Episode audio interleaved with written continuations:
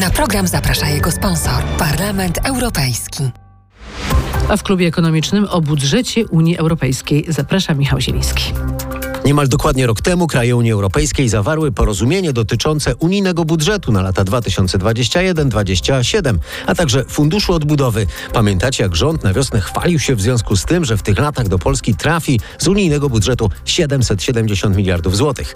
Na razie jednak jest konflikt w sprawie praworządności i Polsce grozi utrata gigantycznych pieniędzy, mówi Jan Olbrycht z Komisji Budżetowej Parlamentu Europejskiego. Polska na pewno w najbliższych latach nie stanie się płatnikiem netto i w dalszym ciągu będzie mogła korzystać ze znaczących funduszy europejskich pod warunkiem, że z jakiegoś powodu naruszenia zasad praworządności pieniądze z nie zostaną wstrzymane, to znaczy przeniesione do rezerwy. Według planów nasz kraj pozostaje największym beneficjentem polityki spójności. To z tych pieniędzy można finansować inwestycje w energetykę, drogi, koleje, ochronę środowiska, cyfryzację czy rozwój przedsiębiorczości, dodaje Jan Olbrycht. Jeżeli chodzi o pieniądze związane z polityką spójności, to y, możemy ich się spodziewać w drugiej połowie roku 2022, ponieważ wcześniej musi być zatwierdzona umowa partnerstwa.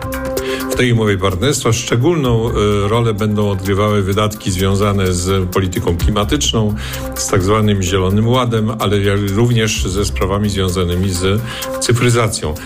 Oprócz takich rzeczy, które jak zwykle są ważne dla nas, czyli wszystko, co dotyczy kwestii infrastruktury, ale również e, spraw społecznych. W sumie w nowym unijnym budżecie dla wszystkich krajów jest prawie bilion 800 miliardów euro, z czego 40% stanowi nowy fundusz odbudowy. Na program zaprasza jego sponsor, Parlament Europejski.